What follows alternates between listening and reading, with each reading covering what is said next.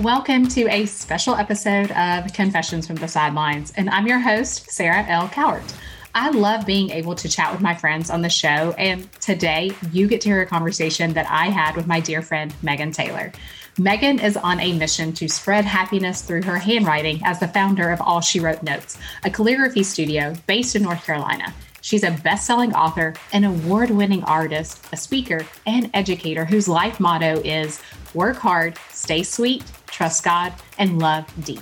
Her work has been featured nationally with Hallmark, Good Morning America, Medium, and Parade, and she's worked with well loved brands such as Starbucks, Anthropologie, Michaels, and Dayspring. Her happy hand lettering can be found on gift shop shelves nationwide. I love walking into the shops here in Auburn and seeing her happy hand lettering. I may also stop, take a picture, and text it to her just so she knows that it's out there. She loves bright colors, making people smile, and turning her mistakes into confetti. Here is my conversation with Maghon. Hello, Maghon. How are you today? Hey, so good. How are you? I'm doing well. I'm so excited to have you on the show today. Thanks for having me. I'm excited to be here. Yes. So, as we get started with our conversation, can you just tell everybody a little bit about yourself and what you do right now?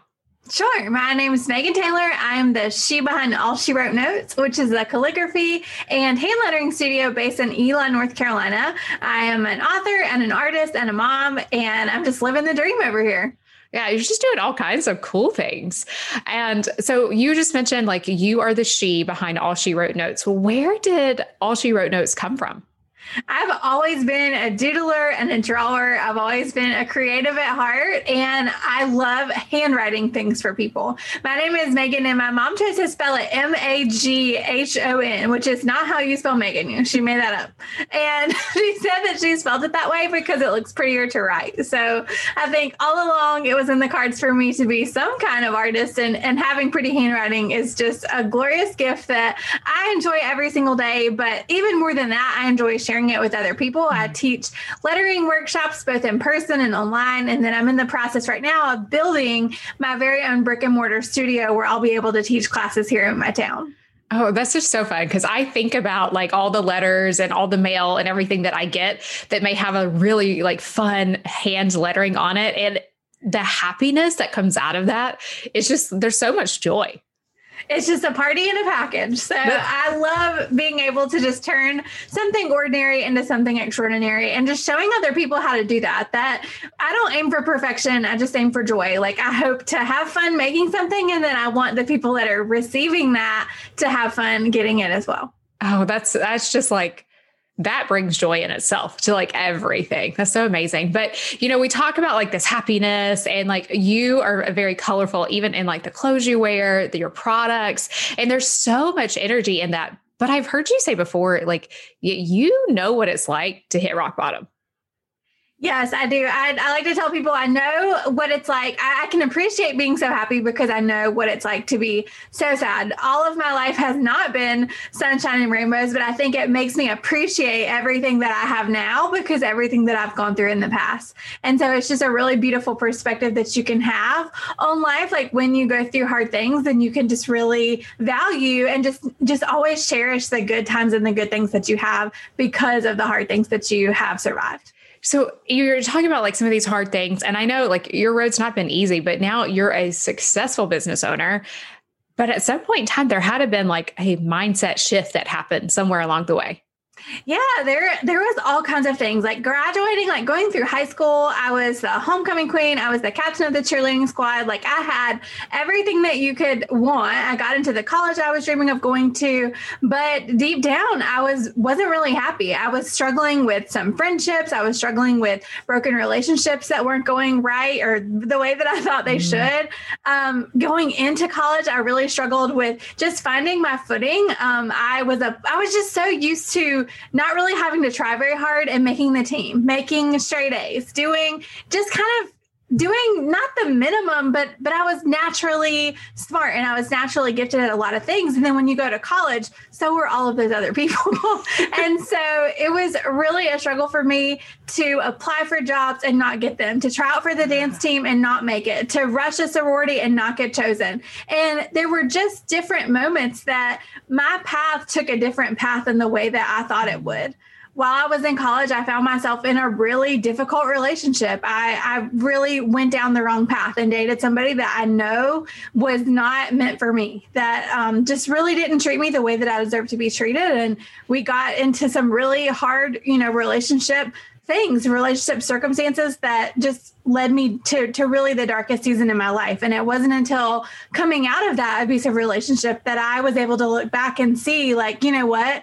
I took a path that wasn't meant for me. Like I made these wrong decisions and I made these bad choices, but good things can still come out of hard seasons. The lessons that I learned, the perspective that I have, I would never wish to go do that again. I would never wish it mm. on anybody. But even when you've made mistakes, even when you are embarrassed or ashamed or you're down on yourself, or maybe something hasn't worked out the way that you thought it would, you get to choose what you want to do from there, like where you want to go from there. And a lot of times, the good thing about hitting rock bottom, like there's nowhere to go but up. And you can really, really just turn your life around and just kind of just start moving forward with a really beautiful perspective. And that's what I was able to do.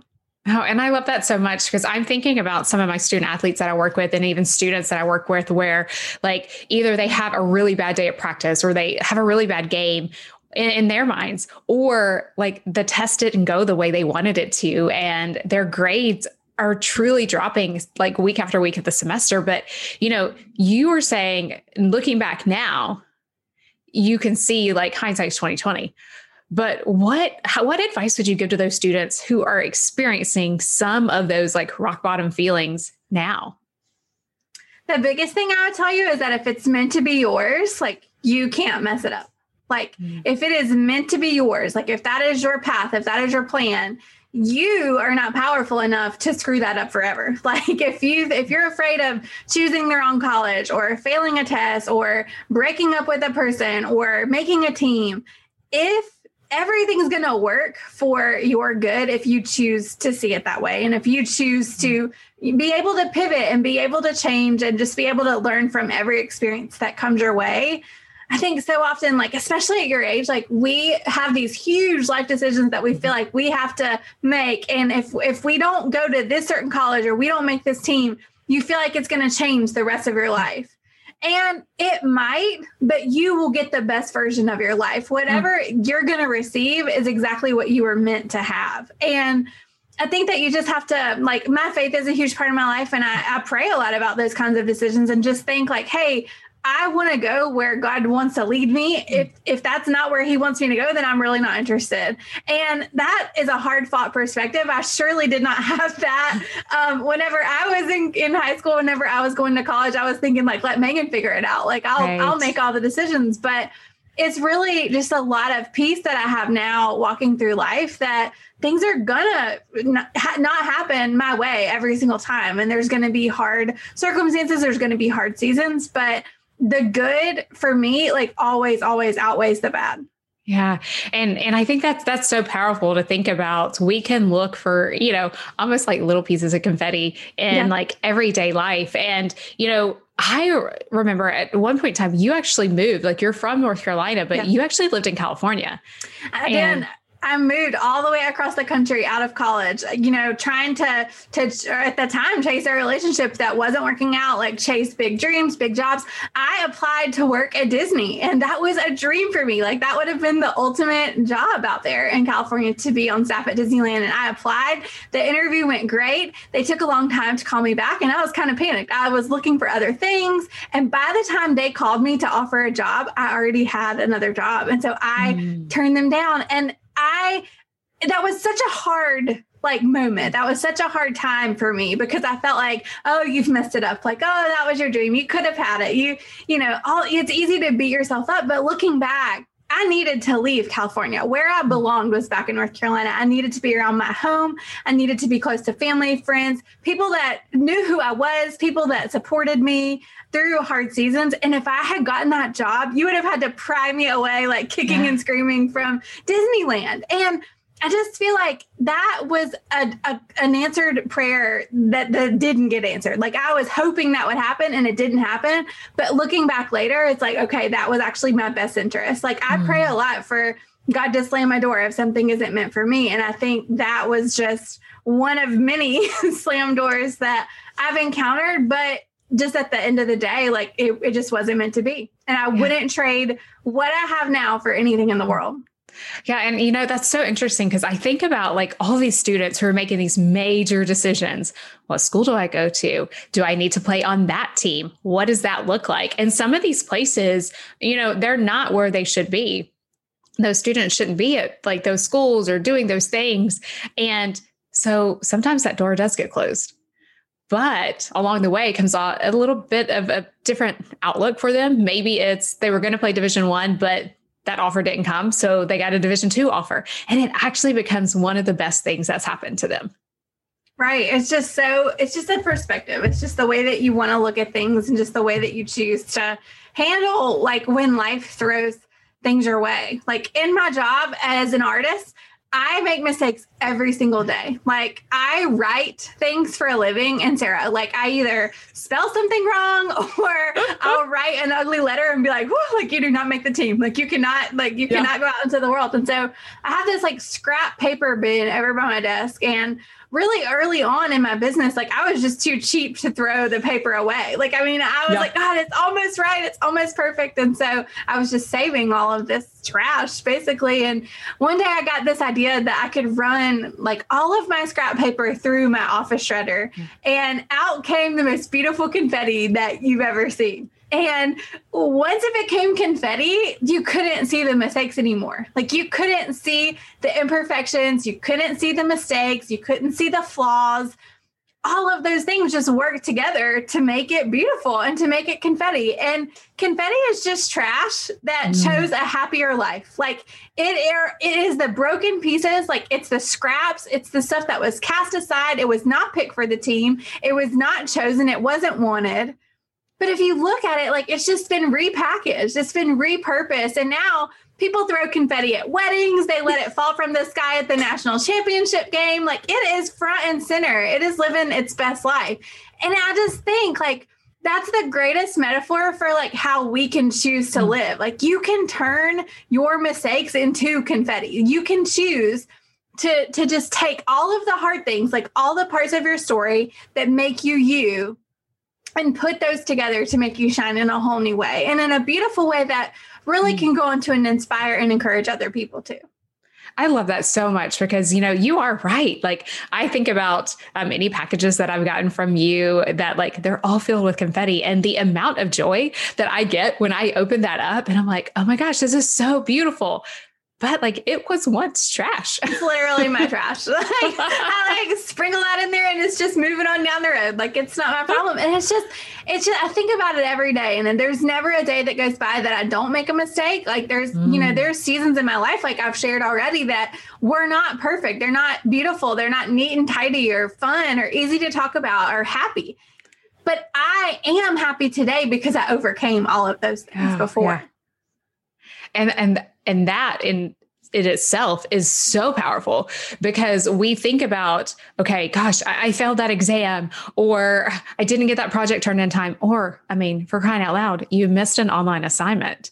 Right. But when you take the perspective of, okay, I'm going to turn this mistake into confetti, and you shift your mindset, there's so much more that you as a person can start doing.